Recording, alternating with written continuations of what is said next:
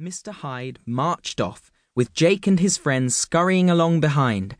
As they rounded the volcano, Jake stopped. Mrs. Blunt, their head teacher, was standing a few meters away.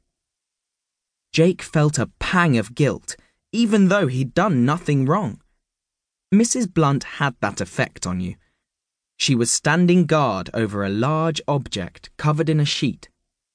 Class 5A's exhibit, Nora whispered. What is it? Jake asked in a low voice. They've kept it really quiet.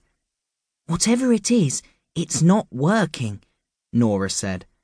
Amelia was yelling some very rude things at it earlier.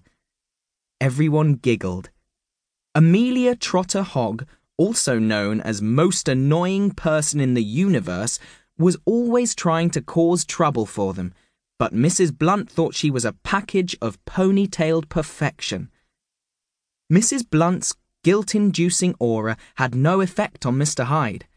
Morning, Mrs. Blunt, he sang, breezing past the scowling head teacher. Jake shuffled past, looking at the floor. He could feel her laser eyes boring holes in his skull. Oh, look, he heard Nora say. Someone's taken the stand next to ours. It was empty earlier. Jake peered at the sign. Ant Antics. Hey, Nora, you like bugs? Nora? Nora had shot behind him, a look of horror on her face.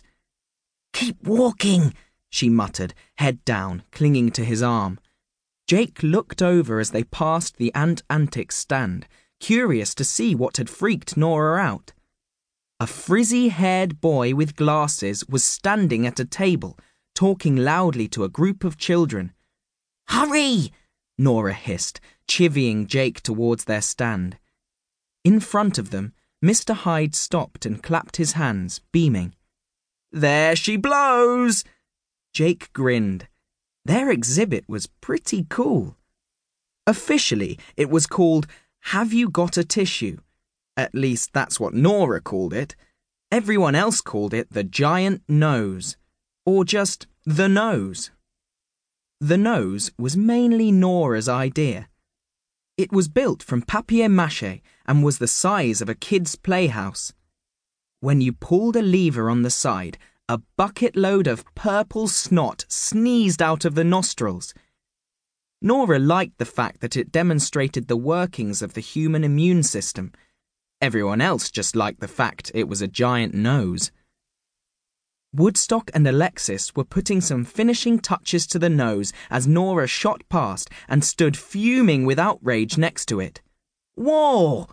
exclaimed Woodstock, nearly dropping his paint.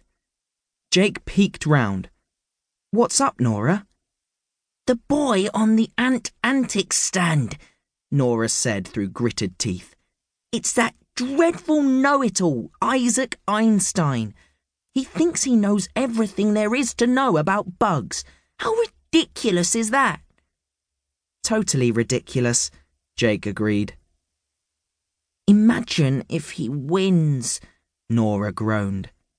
He won't, because we're going to win, Alexis declared.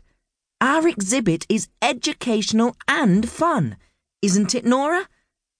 I like your thinking, Alexis. Mr. Hyde's head popped round the nose. What are we, folks? Winners, mumbled everyone. Louder! cried Mr. Hyde. Winners! they all shouted. Beep, beep!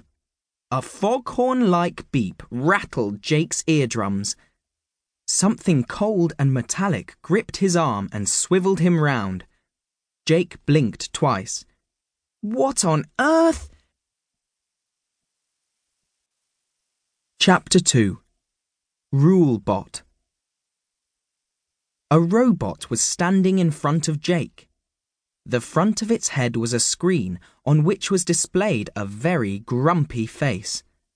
A flashing blue police siren sat on its head before Jake could move, a sticker popped out of a slot in the robot's tummy. The robot shot a metal arm out, grabbed the sticker, and slapped it on Jake's forehead.